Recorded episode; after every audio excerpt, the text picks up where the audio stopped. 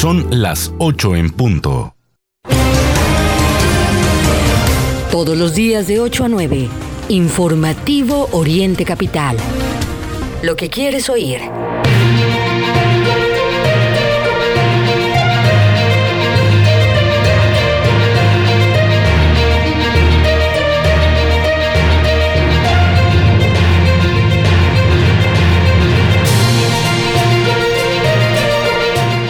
Las 8 de la mañana en punto.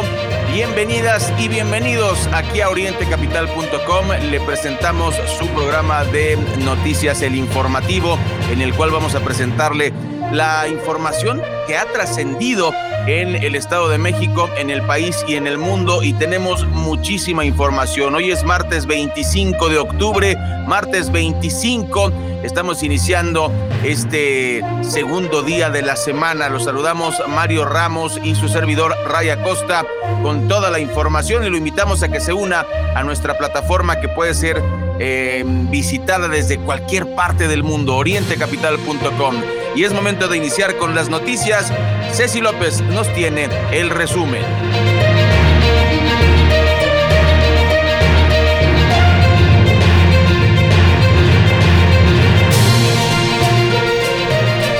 Valle de México. Denuncian secuestro express en transporte. Usuarios de la Ruta 3 de Naucalpan señalan nueva modalidad para robar a pasajeros. Universidad Autónoma Chapingo reanuda clases. Pequeño desaparece en Ecatepec. Médicos internos se manifiestan en el Adolfo López Mateos, señalan falta de medicamentos y personal. Programas piden más presupuesto destinado a familiares de víctimas de feminicidio. Alejandra del Moral llama a la unidad rumbo a las elecciones mexiquenses. Paramédicos de Neza protestan por falta de ambulancias e insumos médicos. Registra Estado de México primer caso de influenza aviar AH5N1 del país. Nacional. Propuesta de reforma política AMLO electoral. AMLO es una mamarrachada, señaló Muñoz Ledo. Comisiones en Diputados llaman a sesión este martes para analizar reforma político-electoral. Internacional. Lula espera que Bolsonaro tenga un minuto de sensatez y reconozca el resultado en balotaje. Aparte del potencial, Ucrania tiene motivos para emplear una bomba sucia, señala Rusia.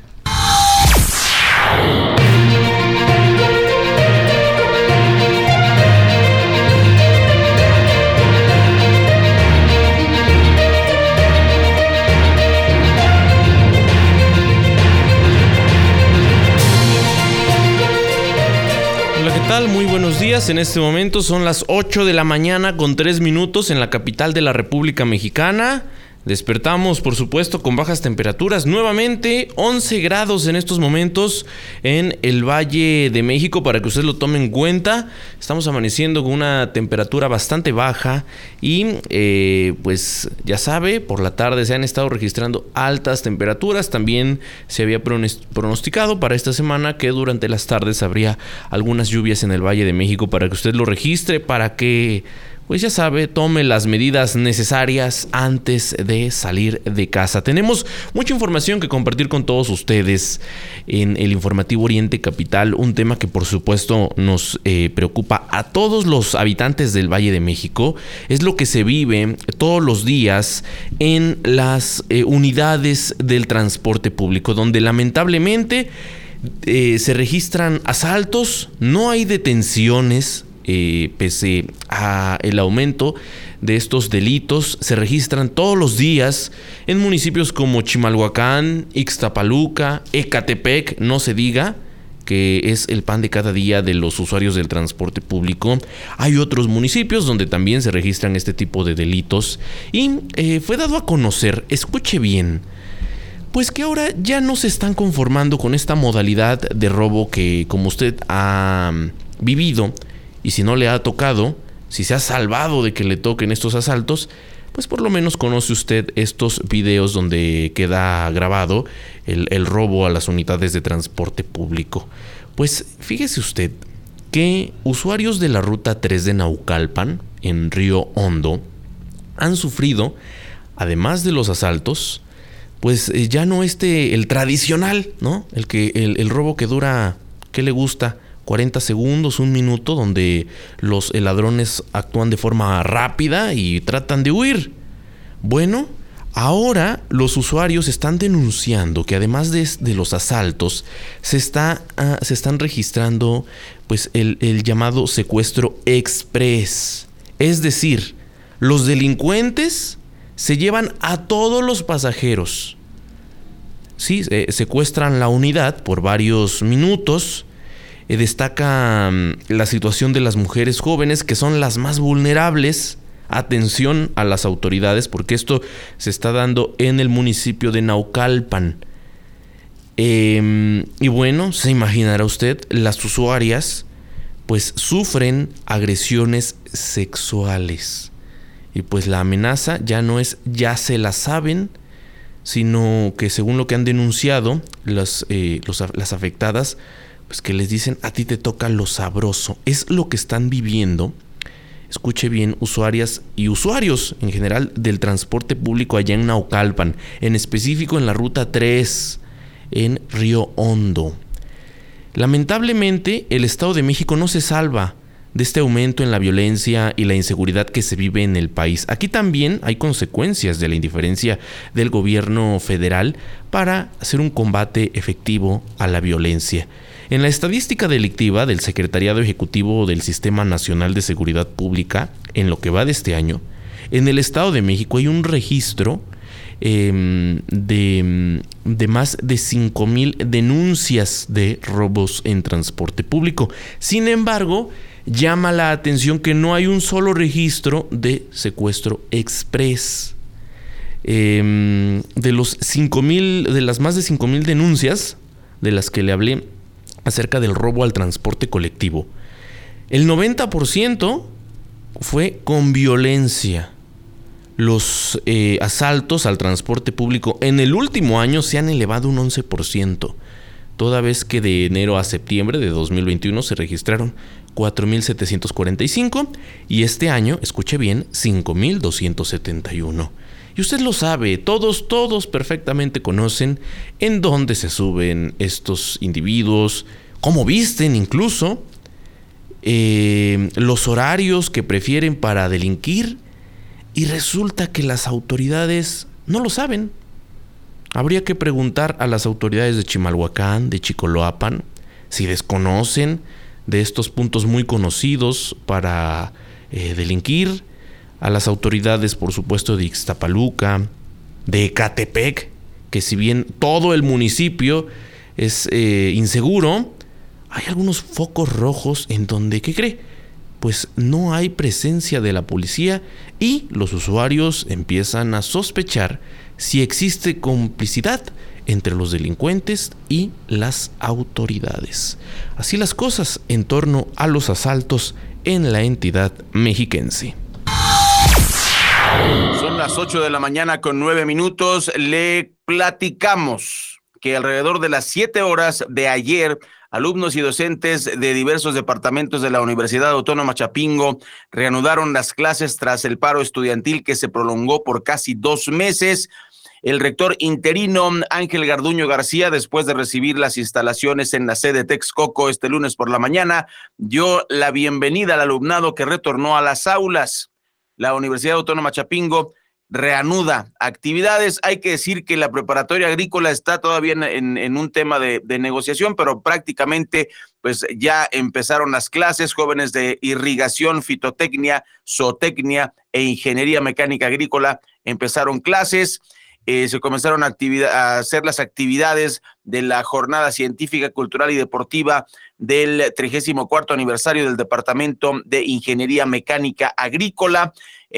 También los alumnos de las sedes foráneas habían podido acudir a la sede de Texcoco para unirse a este movimiento estudiantil, pues podrán regresar a clases. Amigas y amigos del auditorio, pues bueno, inician las clases y después de esta lucha el pasado 6 de octubre, los estudiantes lograron en Asamblea General la destitución del rector José Sorís, el peor rector que haya tenido la universidad. Ni hablar, así los resultados lo dicen, los resultados hablan y pues regresan los estudiantes de Chapingo. Son las 8 de la mañana con 10 minutos. Este es el informativo de Oriente Capital. En Ecatepec, en donde todo lo malo pasa, lamentablemente, le platico que el pequeño Matías, de apenas 1 año 8 meses de edad, es buscado, se imagina usted, desesperadamente por su madre, Ariadna, quien lo vio por última vez cuando los abuelos paternos se lo llevaron aparentemente con engaños, esto en San Pedro Jalostoc, allá en el municipio de Ecatepec. Hace casi 3 meses, es el tiempo que ha transcurrido desde que el menor ya no fue devuelto a su madre. Laura González, abuela materna de este pequeño, explicó que la última vez que lo vieron fue el pasado 9 de agosto, luego de que los abuelos paternos argumentaran que la madre no era capaz de cuidarlo. La mujer explicó que los abuelos presentaron un oficio en el que supuestamente habían obtenido la guardia custodia. Sin embargo, Ariadna interpuso una denuncia en la que finalmente un juez le otorgó a ella ese derecho. Este pequeño desapareció en Ecatepec.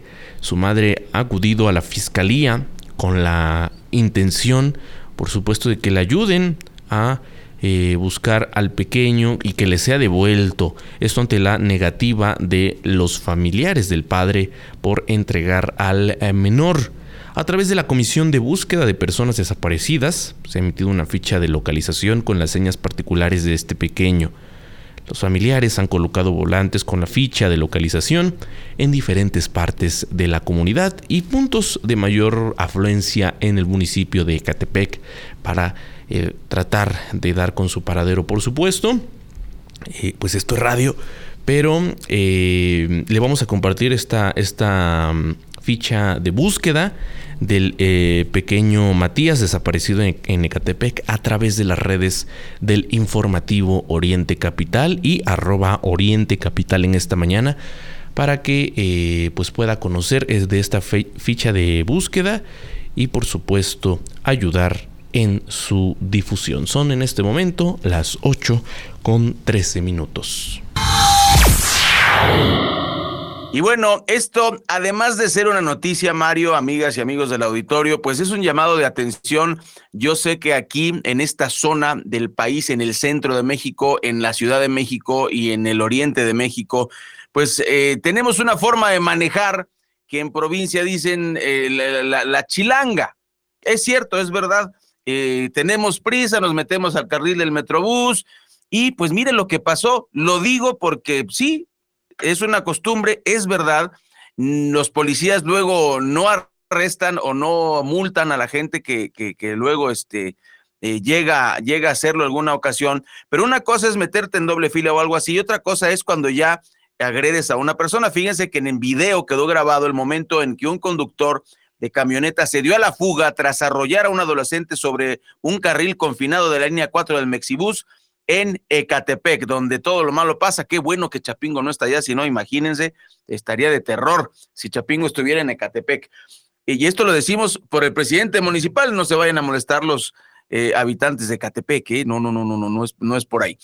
Los hechos se registraron en la vía Morelos, a la altura de la colonia Los Laureles, cuando la estudiante identificada como Natalie Jocelyn intentaba cruzar, pero fue embestida por un vehículo particular. En las imágenes se aprecia cómo el automovilista se echa en reversa y salta el camellón para huir en sentido contrario. La joven quedó tendida en el pavimento mientras algunos testigos intentaron ayudar y mantenerla en calma.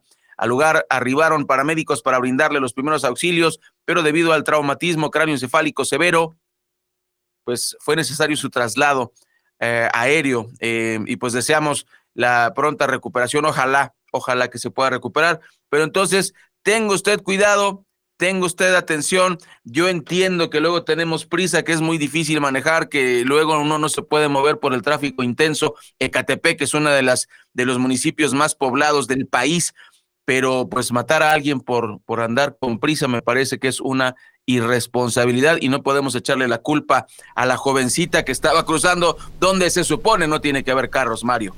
Así es, antes de ir al corte, adelantar en información de última hora que en el municipio de Ecatepec, pues terriblemente esta mañana se registró una balacera. Se reporta que fue un enfrentamiento entre delincuentes y elementos de la policía. En unos minutos le estaremos ampliando esta información. 8:15, tiempo del corte en el informativo Oriente Capital.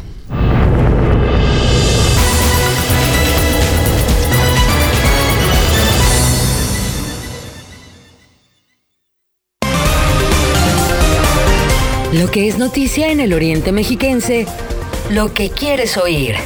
Regresamos a Informativo Oriente Capital.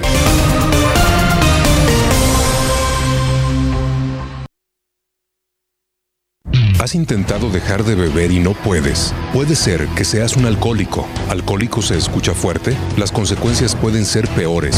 No dudes, infórmate. Mayor información al 5705-5802. Lada sin costo 01800-561-3368.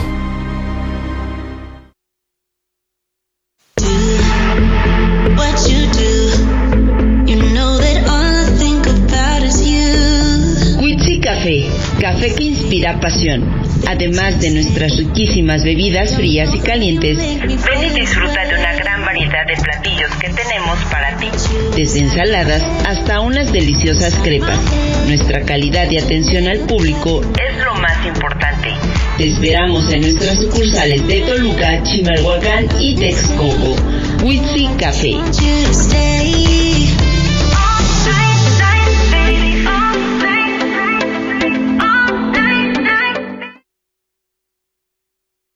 Que a mi hijo y no a mí. En Casa de la Amistad sabemos que el cáncer es un enemigo común que tenemos que enfrentar todos. Por eso queremos invitarte a luchar con nosotros llamando al 800-SÍ-Ángel para donar desde 5 pesos diarios. Lo siento, cáncer. Estos niños se quedan aquí. Casa de la Amistad. Hablar de cáncer es hablar de vida.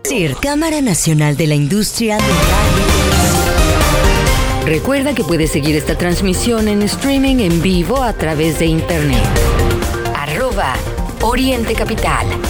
Lo que quieres oír y ver.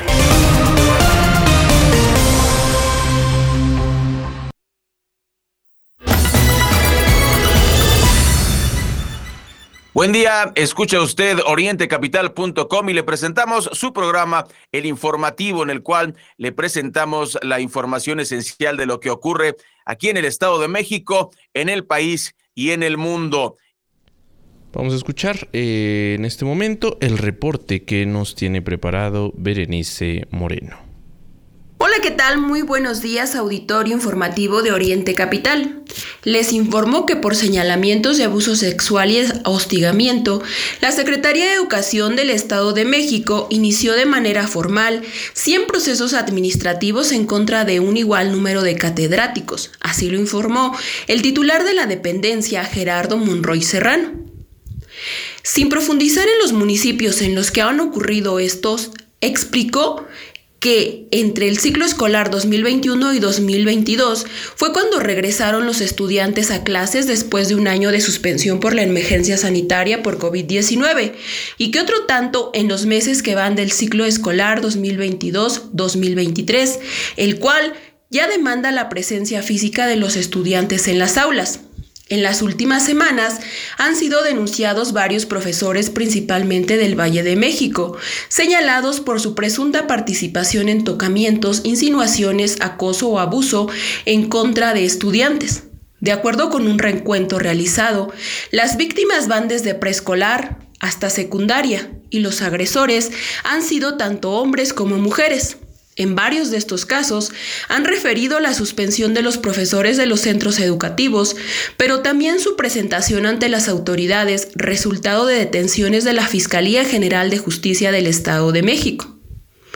El titular de la dependencia explicó que lo que les corresponde continuarán con las quejas de los padres de familia y con la apertura de procesos administrativos en contra de los profesores que sean señalados especialmente por delitos de orden sexual. La Secretaría de Educación del Estado de México cuenta con un manual y protocolos para atender los casos de este tipo, que contemplan recomendaciones para padres de familia, directivos y profesores, además de ejercicios que contemplan su atención en caso de que ocurra al interior de las aulas, en las instalaciones del plantel o en los domicilios. Para Oriente Capital reportó Berenice Moreno. Gracias a Berenice Moreno por este reporte. Son las 8:21 y continuamos en el informativo. Le platico que médicos internos se manifestaron el día de ayer frente al hospital Adolfo López Mateos de Toluca. Ellos exigieron a las autoridades presupuesto para acceder a elementos básicos de trabajo y apoyar a su compañero que, recordará usted, hace unos días fue detenido. Esto por cargar material con un valor de 200 pesos en la Ciudad de México. Los inconformes detallaron que la falta de insumos es un problema generalizado en todo el sector salud, y esto se ha denunciado permanentemente, lo sabemos, pero las denuncias han arreciado toda vez que la problemática se agudizó con la llegada de López Obrador al gobierno federal. Ellos señalaron que pese a que reciben 936 pesos a la quincena, cerca de 5 pesos la hora, bueno, pues deben poner de su bolsa para comprar el material necesario para realizar su labor dentro del hospital. Esta es una denuncia muy delicada, porque sabemos que el gobierno federal derrocha el recurso de todos los mexicanos en obras innecesarias, en caprichos del presidente. Y temas tan sentidos como es la salud están abandonados. Bueno, detallaron que el 18 de octubre, en el hospital primero de octubre, en la Ciudad de México, arrestaron a un interno por tener material médico que sería usado para atender a sus pacientes, lo que lamentaron porque, pues, se imagina usted, esto puede marcar su carrera. Ellos señalan que estos cargos que han levantado en contra del joven pues son desproporcionados, además del tema de la afectación a su carrera como médico. Es, insisto, una denuncia que que desde que ocurrió esta situación en el 1 de octubre de la Ciudad de México, los médicos se han estado manifestando en distintos puntos. Es el caso de lo que hicieron, por ejemplo, el paro que en algunos puntos se realizó el pasado fin de semana. Hicieron un llamado a todo el sector público, a las autoridades del hospital, al directivo de enseñanza, para que escuchen sus inconformidades, que atiendan la falta de presupuesto y esto fueron muy enfáticos, que se retiren los cargos contra Fernando, el joven médico interno que fue detenido por portar este material con un valor, escuche bien, de 200 pesos. Esas son las grandes, grandes detenciones que se hacen por parte de las autoridades de la capital de la República Mexicana, es decir, de los policías de Claudia Sheinbaum. Son las 8:24 y vaya escandalitos de la corcholata mayor, que ya dijo públicamente que sí quiere ser la primera presidenta de México. Dios de mi vida. No, que Dios nos agarre confesados. Fíjense, vamos a continuar con información. Esto pues es un poquito de luz al final del túnel a través de un exhorto dirigido a la Secretaría de Finanzas y de Desarrollo Social del Estado de México. Se pidió se consideren más recursos dentro del proyecto de presupuestos de egresos del ejercicio fiscal 2023 destinado a familiares de víctimas de feminicidio. El dinero deberá estar dirigido a la atención integral en el proyecto presupuestario de Procuración de Justicia con perspectiva de género en los proyectos reparación a víctimas u ofendidos del delito de feminicidio. También para el programa Atención de Niñas, Niños y Adolescentes en Situación de Orfandad por el delito de feminicidio y desaparición, y para el programa Canasta Alimentaria por el delito de feminicidio, detalló el Poder Legislativo en la Gaceta de Gobierno. Y Mario, amigas y amigos del auditorio, está bien que se tomen este tipo de medidas. Desgraciadamente ya son medidas correctivas, pero si seguimos con esta política de abrazos y no de balazos, pues tendremos un problema verdaderamente grave, bueno, pues está bien que por ley se asista a las víctimas de estos fenómenos, pero pues no se está atacando, Mario, la causa, y el gobierno federal sigue debiendo. Incluso, imagínese usted, y lo decimos aquí como es, para que Felipe Calderón, el que creó la guerra contra el narcotráfico, pueda echarle en cara a López Obrador que está fallando en seguridad, estamos muy mal, señor presidente, quien, pues bueno, está... de terror, Mario. Entonces debería atacarse la causa de la violencia. Está bien, esta medida está bien, que se ayude a los familiares de las víctimas, pero una vez que ocurre un feminicidio, ¿qué se puede hacer? Vamos a escuchar a el Centinela, que nos tiene más información aquí en Oriente Capital. Amigos de Oriente Capital, les comento que en municipios del Edomex con mayor violencia también ocurren más suicidios de menores. La violencia intradomiciliaria está ligada a los homicidios, pero también suicidios en niños, pues de acuerdo a un estudio realizado por el Centro Estatal de Vigilancia Epidemiológica y Control de Enfermedades, CBC, los municipios con mayor violencia registraron las cifras más altas de suicidios de menores. Al respecto, Víctor Torres Mesa, titular de CBC, explicó que dichos estudios, denominados Suicidio Infantil, la muerte como una compañera de juego, se realizó del 2006 al 2016. En cuanto se comenzaron a notificar los casos de violencia, refirió que se iniciaron 608 notificaciones que después crecieron hasta 14,000, es decir, se mejoró la vigilancia de la violencia hacia menores.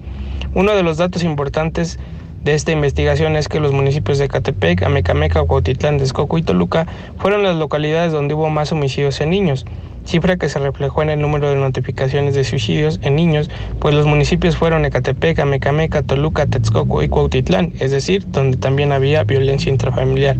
En este sentido, finalizó Torres Mesa que evidentemente el suicidio en menores está relacionado con el tema de violencia intradomiciliaria, pues donde existe este fenómeno hay homicidios y suicidios, por lo que autoridades mexicanas deberán generar políticas para prevenir esta creciente problemática.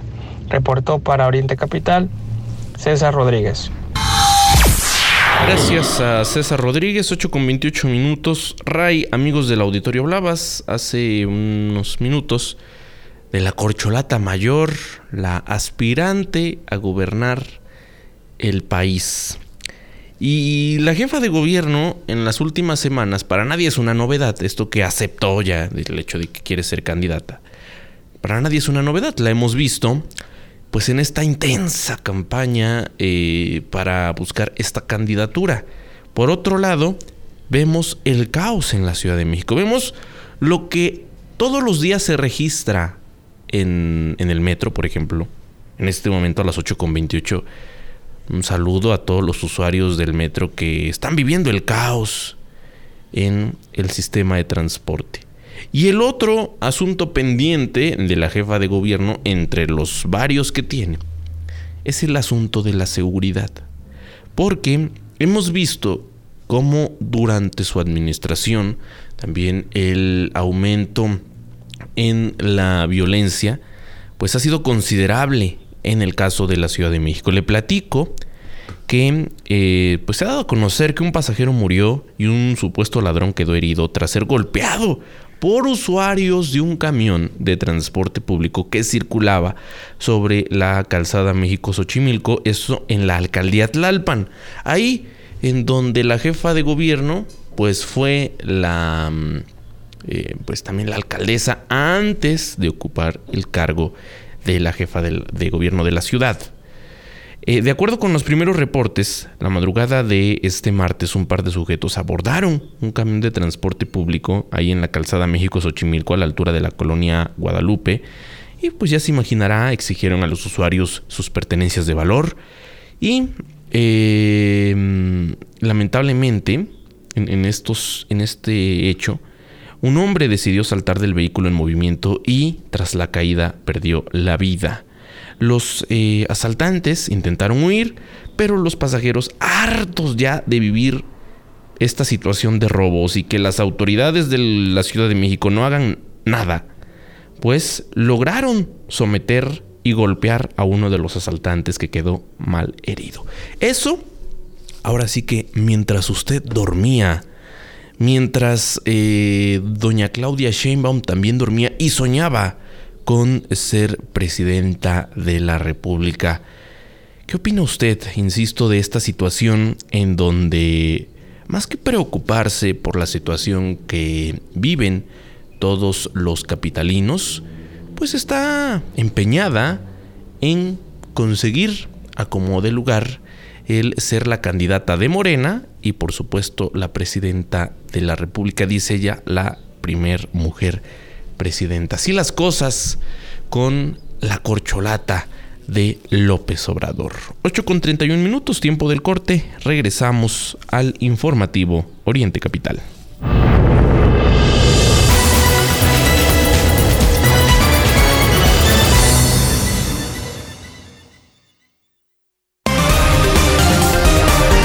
Lo que es noticia en el Oriente Mexiquense, lo que quieres oír.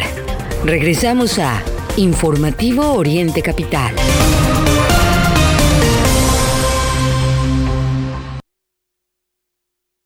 El alcoholismo es difícil de entender. Se piensa que por ser joven se puede mezclar alcohol y diversión sin medir las consecuencias, al grado de sufrir un accidente o perder la libertad.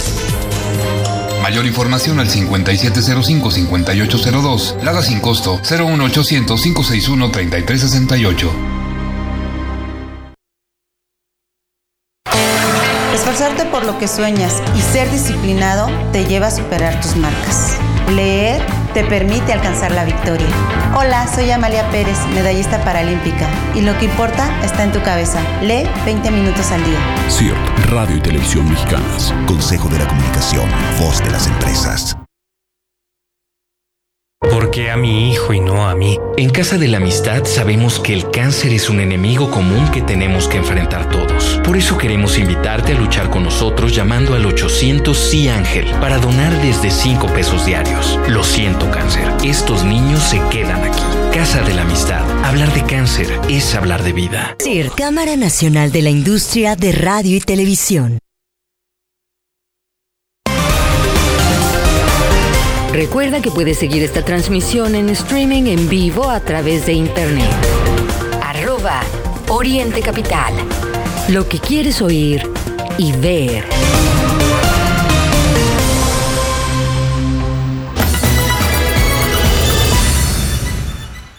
Pasan 33 minutos después de las 8 de la mañana. Muy buen día, hoy es martes 25 de octubre y le tenemos la información esencial de lo que ocurre aquí en el Estado de México, en el país y en el mundo. Y tenemos información pues bastante interesante. Fíjese que pues de repente, una vez que se publica o se hace válida una ley, pues falta que la sociedad se ponga a tono. Le comentamos que pese a la avanzada legal que se dio en el Estado de México con la aprobación de los matrimonios igualitarios por parte de la Cámara de Diputados local, la Ley de Identidad Sexual y la tipificación de la discriminación como delito en el Código Penal Estatal, la segregación y la marginación de la comunidad LGBT+ en la entidad, es una constante que propicia no solo la inserción, sino también el desarrollo pleno de los derechos humanos de los miembros de la comunidad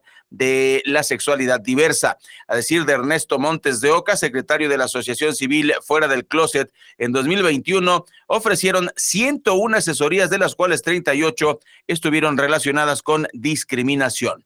Las consecuencias son diversas, desde problemas de autoestima, pasando por padecimientos mentales más severos como la depresión, hasta llegar a los crímenes de odio o suicidios. La discriminación es un delito y está tan normalizada que incluso no se denuncia, por lo que en la entidad mexiquense no existen personas procesadas por este crimen. El Estado de México es una entidad federativa que cuenta con el mayor número de personas que se autoidentifican como LGBTI+, con 489,594 personas o habitantes, revela una encuesta nacional sobre diversidad sexual y de género en 2021 y del Instituto Nacional de Estadística y Geografía, INEGI. Mario, amigas y amigos del auditorio, el tema se tiene que madurar, debemos ser una sociedad tolerante, debemos ser una sociedad que avance en la inclusión de todas las personas. Definitivamente. Son las 8:35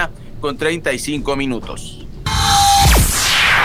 Continuamos en el informativo en temas que tienen que ver con los deportes. Le platico que allá en la capital mexiquense, en las inmediaciones del estadio del Toluca, pues aficionados han realizado largas filas para adquirir un boleto para el encuentro que se dará entre el Toluca contra Pachuca.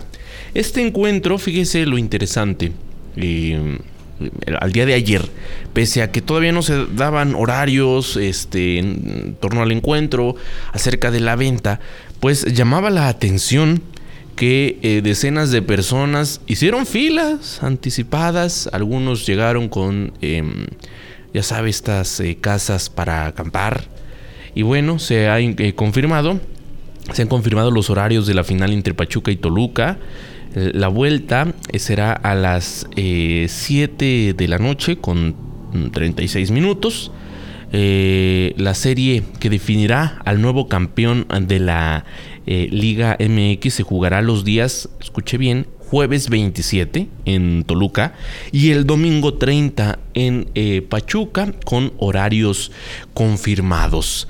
Y pues bueno, los Diablos Rojos del Toluca se preparan para encarar la final del torneo Apertura 2022, luego de eliminar al América por marcador de 3-2 en el global, tras el empate a un gol, además en el Estadio Azteca. Los Escarlatas participarán en su 12ª final del máximo circuito en el fútbol mexicano, de los cuales han ganado 7, convirtiéndose en los máximos ganadores en la era de estos conocidos como torneos cortos. El rojo, como también se le conoce, ha sido verdugo de Necaxa, Atlas, Morelia, Monterrey, Cruz Azul y Santos en 2 ocasiones. Pues, por supuesto, la afición ya está en todo lo que tiene que ver con la adquisición de las entradas para estos 2 encuentros. Son las 8:38 a.m. y bueno, pues esta final del fútbol mexicano, ya que lo acaba de mencionar Mario, tiene tanto interés como si fuera un partido entre las Florecitas de Xochimilco y los Mineros de Zacatepec. De terror, es una final bastante gris, pero bueno, son los que quedaron. A ver cómo les va, y el que quede campeón, pues a ver si alguien lo recuerda. De terror. Pachuca contra Toluca, qué barbaridad. ¿Qué le pasa a los grandes equipos del fútbol mexicano? No lo sé, pero debería estar ahí América, que no pudo, debería estar Pumas, Chivas, Cruz Azul, pero Toluca y Pachuca. Bueno, con todo respeto para las instituciones y las aficiones, lo digo de verdad. Bueno, vamos a continuar con más información. Le comentamos que la coordinadora por la defensa del Estado de México, Alejandra del Moral, hizo un llamado a los alcaldes y alcaldesas priistas a mantenerse en unidad con la finalidad de hacer frente a las elecciones a la gubernatura el próximo año y asegurar el triunfo del tricolor. Estamos informando aquí en Oriente Capital, pues bueno, todas las expresiones políticas que pues están interviniendo en esta elección. Recuerden, tenemos 2 años seguidos de elecciones, 2023, 2024, y pues estas son las noticias que ocurren alrededor de los aspirantes a este cargo. Apenas el jueves, Del Moral fue comisionada a defender al PRI por el territorio mexiquense, por lo que este fin de semana su actividad pues se dio en ese sentido. El segundo paso, dice, es construir una coalición fuerte con PAN y PRD. Del Moral Vela indicó que el segundo paso ya están construyendo o quieren construir ya la coalición con el Partido Acción Nacional y el Partido de la Revolución Democrática y enfocarse en esta meta. Respecto al presidente del Comité Directivo Estatal del PRI, Eric Sevilla Montes de Oca, aseguró que se cuenta con la militancia y que esta militancia es sólida en el Edomex. Ahí viene esta elección. Tenga usted en cuenta a todos los candidatos, candidatas, para que luego usted decida quién es la mejor opción. Aquí le iremos informando. Son las 8:40, tiempo de escuchar a Tatiana Valdés, que nos tiene más información. Hola, ¿qué tal? Muy buen día, Ray, Mario, auditorio. Les informo que en el sur de la entidad mexiquense, ubicado en el municipio de Tenancingo de Degollado, se encuentra la localidad de San Miguel Tecomatlán, un pequeño pueblo de 3,313 habitantes, respecto a información obtenida por el INEGI. Esta pequeña comunidad se destaca por la elaboración de su tan conocido pan artesanal, y al que también le llaman pan de teco, con más de 15 sabores.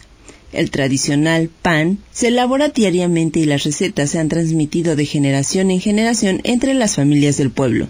Los hornos de piedra o de ladrillo que mantienen el calor son característicos para realizar este horneado.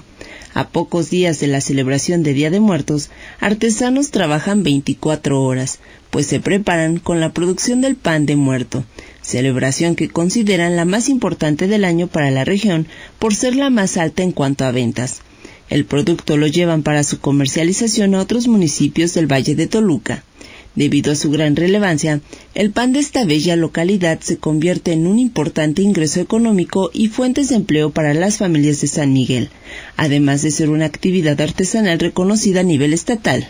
Sin embargo, en los últimos años, el 80% de las familias dedicadas a este bello oficio han padecido diferentes factores que han afectado a sus ventas y economía, tales como la pandemia del COVID-19, la desaparición de programas sociales por parte del actual gobierno federal y sobre todo el incremento descontrolado en los costos de las materias primas básicas de la industria panadera.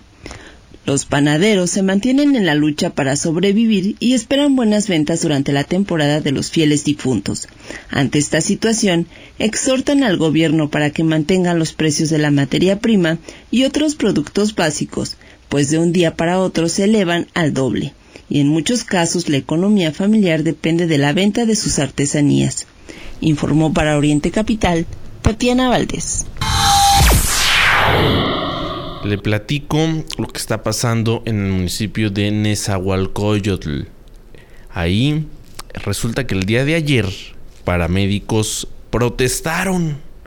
Esto frente al ayuntamiento de Neza, con la intención, escuche bien, de exigir insumos y la reparación de las ambulancias que se encuentran fuera de servicio. Si usted habita en este municipio de Nezahualcóyotl, si usted es uno de los del 1,200,000 habitantes y alguna vez ha requerido la presencia de paramédicos y resulta que no llegó el servicio que usted requería, pues seguramente se debe a esto. Y es que los cuerpos de rescate denunciaron que actualmente solo opera una ambulancia para todo el territorio local, que es bastante amplio, y en donde se sabe habitan más de 1,000,000 de habitantes, 1,200,000. Esto aproximadamente. Resulta que debido a esta situación, pues a los llamados tienen que acudir las patrullas de la policía municipal y en algunos casos los familiares han tenido que costear los materiales para brindar algún servicio.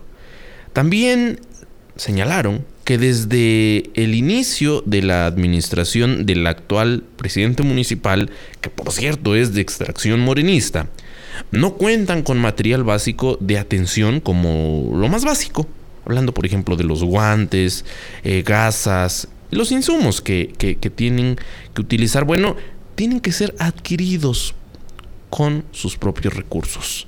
La falta de acuerdos llevó a este grupo de paramédicos a protestar, a bloquear el día de ayer. Si usted se preguntaba, bueno, ¿por qué estaba el bloqueo en la avenida Chimalhuacán con dirección a la Ciudad de México, allí en Nezahualcóyotl? Pues se debió a esto, a la falta de atención de parte del gobierno municipal. La circulación, bueno, fue afectada hasta que una comisión de los cuerpos de emergencia ingresó al Palacio Municipal para iniciar un diálogo con las autoridades de rescate y del gobierno municipal de Morena. Pues vamos a estar atentos, Ray, amigos del auditorio, a lo que ocurra en torno a ese tema, que es muy delicado, tiene que ver con la actividad de salvar vidas de los paramédicos de Nezahualcóyotl, que denuncian abandono de parte del alcalde municipal de extracción morenista, Adolfo Cerqueda. No, hombre, menos mal que estamos igualitos que en Dinamarca, en el sistema de salud, de terror. ¿Y saben qué? López Obrador acaba de negar que lo dijo en 2018. Dice que lo acababa de decir y que pues le quedan 2 añitos para cumplir.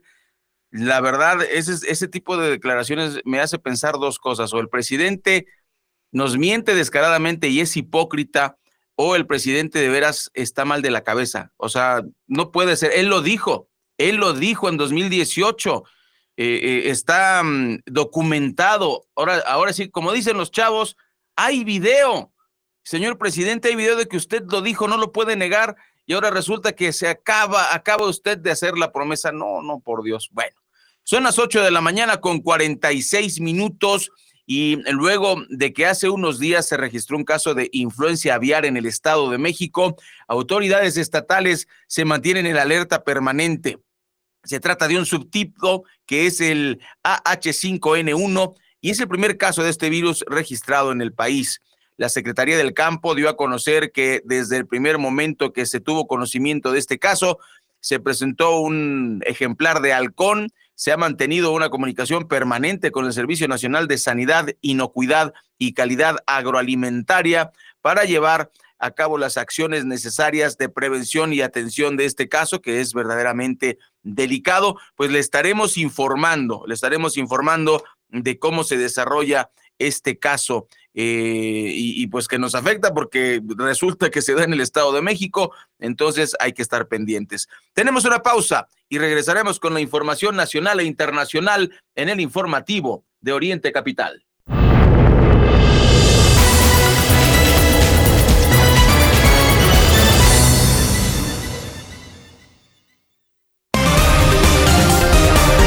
Lo que es noticia en el Oriente Mexiquense.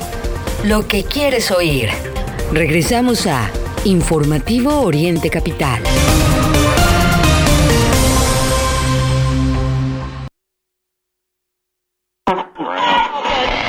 Seguro la conoces. Te dice las palabras correctas cuando las necesitas. En momentos difíciles nos ha orientado y reunido. Diario te emociona con alguna canción y siempre te dirá la verdad. Exacto, es la radio. 100 años con nosotros. CIRT, Cámara Nacional de la Industria de Radio y Televisión. Ven y conoce el reino del sabor en Fonda Margarita. Los mejores platillos a un excelente precio. Visítanos en calle Centenario número 3, Colonia Centro, Ixtapaluca. También nos puedes encontrar en Autopista México-Puebla, kilómetro 36600, en Ixtapaluca. O bien en Avenida José Ortiz de Domínguez, número 86, en el municipio de La Paz. Ven y disfruta del reino del sabor con Fonda Margarita. ¿Has intentado dejar de beber y no puedes? Puede ser que seas un alcohólico. ¿Alcohólico se escucha fuerte? Las consecuencias pueden ser peores. No dudes, infórmate. Mayor información al 5705-5802. Lada sin costo, 01800-561-3368.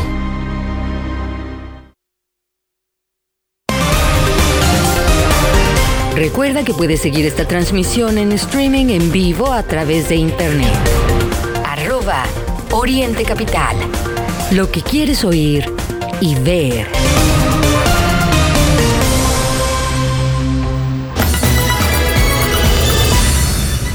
Nacional. Continuamos en el Informativo Oriente Capital, llegamos a la recta final y le platico que Porfirio Muñoz Ledo, expresidente de la Cámara de Diputados, dijo que la propuesta de reforma político-electoral enviada por López Obrador a la Cámara de Diputados y que se prevé que esta semana sea discutida por los legisladores es una mamarrachada. Fueron las palabras de Porfirio Muñoz Ledo. Él llamó a salvar al INE, a salvar la democracia de este país. Fue lo que comentó durante el foro La Evolución Mexicana, Proyecto Socialdemócrata de País. Señaló que podría tener ajustes, pero el gasto del instituto se debe a que en la negociación del 96 los partidos sacaron demasiadas prerrogativas y bueno, ¿qué es lo que se les tiene que dar? Fue lo que dijo Porfirio Muñoz Ledo. Además, señaló que el presidente le tiene horror a todo lo que no controla. Y en torno a la reforma dijo que no puede pasar, que hay que tener mucho cuidado y pues que se puede apoderar de la Junta de Gobierno y apoderar del INE. Llamó a tener cuidado. Pues así las cosas en torno a este tema. Además lo llamó el anti-Juárez. Ya ve que al presidente le gusta mucho hablar de Juárez. Bueno, él recordó que Juárez señaló que entre los individuos como entre las naciones el respeto al derecho ajeno es la paz y en este caso López Obrador viola el derecho interno y se burla de los derechos internacionales. Pues así las cosas en torno a estas polémicas declaraciones, que no es la primera vez que Porfirio Muñoz Ledo lanza en contra de López Obrador. Son las 8 de la mañana con 52 minutos, las 8:52, y tenemos más información relativa a las elecciones. Le comentamos que las mesas directivas de las comisiones de gobernación presidida por Alejandro Moreno Cárdenas del PRI, de la reforma político-electoral a cargo de Graciela Sánchez Ortiz de Morena y de puntos constitucionales con Juan Ramiro Robledo de Morena al frente, se reunieron este lunes con sus mesas directivas. Y tras estos encuentros aprobaron instalarse en comisiones unidas a fin de iniciar el análisis de la política, de la reforma político-electoral, cuya primera sesión de trabajo será hoy, martes, en unos minutos más, en 8 minutos más, Mario, estarán tratando de este tema de la reforma electoral, que en realidad es la agenda del presidente López Obrador para desmantelar el INE. En pocas palabras, eso es lo que quiere Morena. Y pues bueno, ya se pusieron de acuerdo para empezar a trabajar al interior de la Cámara. Hay 105 iniciativas de todos los grupos parlamentarios y por supuesto la del presidente Andrés Manuel López Obrador, que ha demostrado que lo que él manda simplemente lo aprueban, punto. Y eso es terrible. La militarización, ya lo hemos visto, aunque la gente pueda sentirse confiada porque, pues miren, ya están los militares en mi estado, qué bueno que en mi estado el Congreso local ya aprobó la militarización. No es una buena noticia, amigas y amigos del auditorio, no se siente usted más seguro. Definitivamente eso no está bien. Y bueno, le daremos a conocer qué pasa con esta reforma político-electoral que podría beneficiar a quien cree, al presidente. Son las 8:53, aquí está Miguel Ángel Cacique con los titulares de los diarios nacionales. Así los titulares de hoy: Reforma, exoneran a Pío. Universal arrasa inflación de más de 9% a hogares pobres. Milenio, muertos por fentanilo en Estados Unidos como un 11 de septiembre cada 15 días. Excelsior, ordenan que Guardia conserve mando civil. Jornada, Pemex en 2024, la autosuficiencia en combustibles. Sol de México, las balas para AK-47, las más decomisadas. 24 horas, hospitales cada vez con menos insumos. Heraldo, Procuraduría Fiscal recupera 8,000 millones de pesos. Crónica, Consejo de Europa, iniciativa de AMLO pone en peligro la imparcialidad electoral. Razón, empuñan armas tras amago de Laida Sansores. Es noticia hoy. Impunidad a la 4T, Fiscalía desecha caso contra Pío. 1+1, detienen a juez militarización de Guardia Nacional. El día, opacidad, deuda y sobrecostos, reclamos al titular de Pemex. Economista, inflación se atenúa en la primera quincena de octubre, pero la subyacente no cede. Y el financiero, baja inflación, pero aún hay riesgo de alza. Entre las 5 notas secundarias que más destacan hoy tenemos: 1. Frena juez al ejército, ni guardia ni dineros. 2. Vandalizan rectoría de la UNAM. 3. Hay 31 denuncias al día por extorsión en el país. 4. Inflación cede, pero precios de alimentos procesados no. 5. Alimentarse es cada vez más caro. Por el momento, querido Radio Escucha, es todo. Si desea recibir este resumen informativo, escríbeme al 55 43 67 78 14 o desde mi página de Facebook. Te deseo un excelente martes. Internacional. Pasamos ahora a la información internacional. Le platico que el expresidente brasileño y candidato de izquierda, Luis Ignacio Lula da Silva, desafió este lunes al mandatario Jair Bolsonaro a reconocer los resultados de los comicios del domingo, en los que ambos se enfrentaron en un balotaje para definir al próximo jefe del ejecutivo de aquel país. El líder del Partido de los Trabajadores advirtió así que el postulante de la derecha podría no reconocer la derrota que han pronosticado las encuestas previas, dado que durante toda la campaña cuestionó al sistema electoral brasileño y ha alertado sobre un posible fraude sin aportar pruebas hasta el momento. ¿En quién nos hace pensar esta situación que vive Brasil? Pues estos temas de fraude. Según la encuestadora Atlas, la que más se acercó a los resultados de la primera vuelta, Lula se impondría en el balotaje del domingo con una intención del voto del 53% frente al 47% que estaría alcanzando Jair Bolsonaro. Así las cosas en Brasil. Bueno, pues con más información internacional, le platicamos que el ministro de Asuntos Exteriores de Rusia, Sergei Lavrov, declaró este lunes que Moscú planteará ante la ONU la cuestión relativa a los preparativos de Ucrania, que está preparando una bomba sucia, una bomba radioactiva, no precisamente una bomba nuclear, pero sí una bomba sucia. El jefe de la diplomacia rusa indicó que Moscú ya ha dado los pasos necesarios para abordar el asunto en las organizaciones internacionales, tras conversaciones telefónicas que el ministro ruso de Defensa, Sergei Shoigu, mantuvo el domingo con sus homólogos de Francia, Reino Unido, Turquía y Estados Unidos. En esta línea, señaló que Rusia espera un debate interesado y profesional acerca de esta amenaza. Paralelamente, el ministro de Defensa de Rusia advirtió de las posibles consecuencias de una provocación con explosión de bomba sucia llevada a cabo por el dictador Zelensky en Kiev. En caso de materializarse dicho escenario, miles de kilómetros cuadrados quedarían contaminados por sustancias radioactivas. Asimismo, Kiev espera sembrar el miedo en la población civil, provocando nuevos flujos de migrantes a Europa y presentando a Rusia como terrorista nuclear. Por otra parte, el jefe de las tropas de defensa radiológica, química y biológica de las Fuerzas Armadas de Rusia, Igor Kirilov, aseguró este lunes que Kiev tiene tanto el potencial como los motivos para emplear una bomba sucia. Destacó que 2 entidades de Ucrania se están encargando de fabricar el explosivo y que con los trabajos se encuentran ya en su fase final, que es bastante peligrosa. Concretamente mencionó 3 centrales nucleares bajo el control de Kiev, con 9 piscinas con el combustible nuclear gastado. Asimismo, se refirió a los residuos nucleares que se conservan en la central de Chernóbil, mientras más de 50,000 metros cúbicos de desechos nucleares pueden ser trasladados a la planta química en la región de Ucrania para preparar esta bomba sucia. Pues bueno, ojalá que no guste Kiev esto.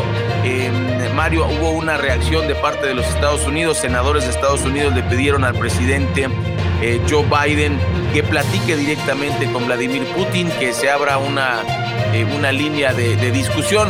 Pero lamentablemente, ¿quién está financiando y quién está vendiéndole armas a Ucrania? Pues Estados Unidos. Muchas gracias, Mario Ramos y su servidor Ray Acosta. Los esperamos, si no explota el mundo, en punto de las 8 de la mañana, mañana, aquí en el Informativo de Oriente Capital.